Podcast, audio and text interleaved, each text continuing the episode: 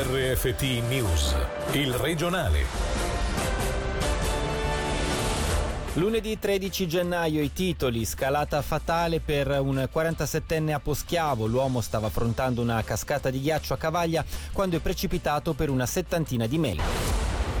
Basta buttare soldi per l'aeroporto di Lugano, consegnate quasi 4.000 firme per il referendum contro il credito da oltre 5 milioni destinato allo scalo. Più giovani formati dopo la scuola dell'obbligo, il DEX ha presentato obiettivo 95%, il progetto per dare ai giovani sotto i 25 anni una formazione dopo le medie. Buonasera dalla redazione. In apertura una notizia anticipata dalla regione pochi istanti fa.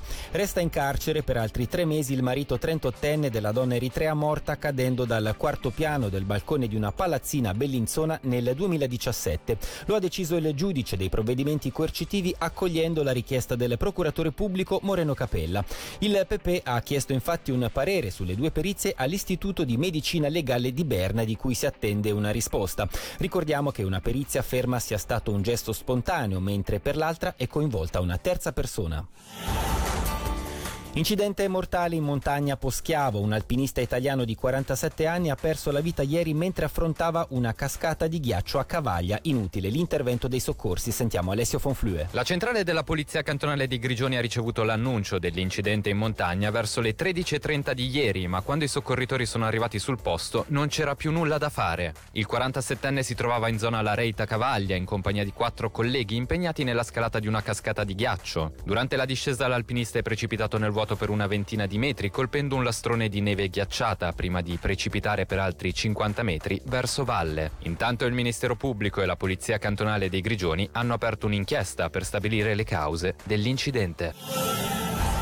Sono 3.838 le firme raccolte e consegnate questa mattina a Palazzo Civico da socialisti, verdi e comunisti. L'obiettivo è quello di portare gli abitanti di Lugano ad esprimersi sul credito comunale da oltre 5 milioni e mezzo destinato al rilancio di Lugano Airport. Una misura che, sostengono i promotori del referendum, è irrazionale se si pensa ai soldi di cui ha beneficiato fino ad ora lo scalo. Per i verdi sentiamo Nicola Schonenberger. Parliamo di una quarantina di milioni ai quali si vanno aggiungere questi due crediti, quello cantonale cantonale e quello comunale per un totale di un altro 9 milioni. Una società che alla fine non ha rispettato il business plan, non è neppure stata in grado, pensiamo, di pagare l'affitto. Il problema dell'aeroporto di Agno è un problema strutturale di mercato, vista la concorrenza con gli aeroporti lombardi, eh, la vicinanza con Zurigo, l'apertura via al transit, vorremmo che sia la popolazione ad esprimersi dopo un dibattito largo sugli vari scenari del futuro dell'aeroporto. Noi chiedevamo un Gran Consiglio, un Consiglio Comunale di Lugano che siano stanziati dei soldi affinché si possa riconvertire questi posti di lavoro, eventualmente allestire un piano sociale per chi fa più fatica. Questa richiesta nostra adesso la portiamo sotto forma di mozione. La difficoltà essenzialmente è stata quella del raccogliere firme sotto le feste, la pioggia che non ha aiutato. Malgrado queste difficoltà siamo comunque riusciti a raccogliere una quantità importante di firme. A Lugano 3.000 firme per un referendum è veramente una cifra importante importante se rapportata ai cittadini iscritti a catalogo elettorale.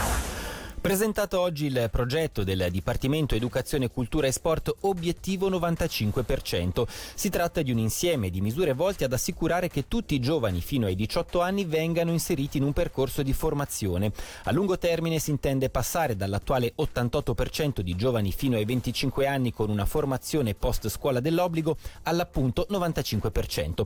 Ospite di questa sera in radiogrammi il direttore del DEX, Manuele Bertoli, spiega la differenza tra l'obbligo scolastico e l'obbligo di formazione che vogliono introdurre. L'obbligo scolastico lo conosciamo tutti, sappiamo di cosa si tratta. L'obbligo di formazione eh, può vuol dire scuola, ma può voler dire anche esperienze prima di tornare a scuola o di andare a scuola affinché quello che in qualche modo non era sufficientemente solido prima si possa consolidare e anche perché grazie a queste esperienze magari si matura, si fanno delle scelte, si costruiscono delle motivazioni personali che sono assolutamente necessarie affinché un percorso formale scolastico o formativo possa essere fruttuoso e positivo e non un altro fallimento, un altro echec.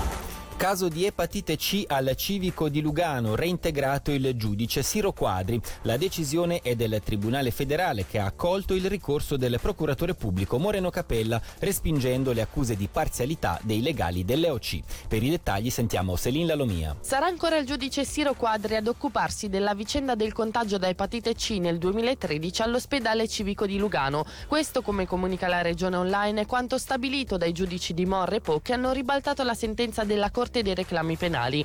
Per il Tribunale federale, infatti, per provare le accuse di parzialità non basta che secondo la difesa il giudice avesse dato l'impressione di avere un'opinione sulla colpevolezza delle OC. L'ipotesi deve essere adeguatamente motivata da dei fatti. L'ente ospedaliero cantonale, lo ricordiamo, era stato condannato a una multa di 60.000 franchi al termine del secondo processo, stessa sentenza alla quale si era arrivati durante il primo, che però la Corte d'Appello aveva ordinato di rifare. Ed ora altre notizie in breve con Michele Sedili. Cercava di contrabbandare in Ticino 100.000 euro in oro nascosto nella pancera. Arrestato al valico di Ponte Chiasso un 48enne italiano che voleva passare il confine con 2,5 kg di metallo giallo. Jerry Beretta Piccoli non correrà per il municipio. L'ex gran consigliere e consigliere comunale luganese intendeva correre come indipendente nella lista MPS POP, ma ha deciso di rinunciare per motivi di salute. Furto particolare a Biasca, rubato il cibo di un congelatore. Il 13 dicembre è stata rubata carne per alcune centinaia di franchi in un'abitazione di via Irania. Mercoledì scorso, nella stessa zona, sono stati rubati da un appartamento alcuni orologi prima che i malviventi si dessero alla fuga. Lo riporta la regione. Un carnevale ecosostenibile a chilometro zero per Cadenazzo. La storica Carnage Band e il municipio intendono impiegare stoviglie e bicchieri riutilizzabili con un sistema di lavaggio innovativo. Questo a partire dalla prossima edizione che si svolgerà dal 29 gennaio al 2 febbraio. Sentiamo Sasha Tamò, responsabile del carnevale. Una decisione presa per eliminare quello che era il volume di rifiuti che avevamo. Noi spendevamo circa sui 3.000 franchi per lo smaltimento di questi rifiuti e con questo sistema andremo a eliminare il 90%. La gestiamo in maniera diversa perché eliminando i costi dei rifiuti non volevamo comunque creare costi di pulizia di questi bicchieri per poi magari caricarli su camion o furgoni e portarli oltre Gottardo, oltre San Bernardino e quindi abbiamo deciso noi di lavare i bicchieri al nostro capannone. Metteremo una lavastoviglie per lavare i bicchieri del long drink e i bicchieri a calice del vino, mentre che per i bicchieri da 3 decilitri li laveremo a mano con un sistema che usano le birrerie, Full Boy si chiama. E per questa sera è davvero tutto dalla redazione e da Davide Rotondo, grazie per l'attenzione e buona serata. Il regionale di RFT, il podcast su www.radioticino.com.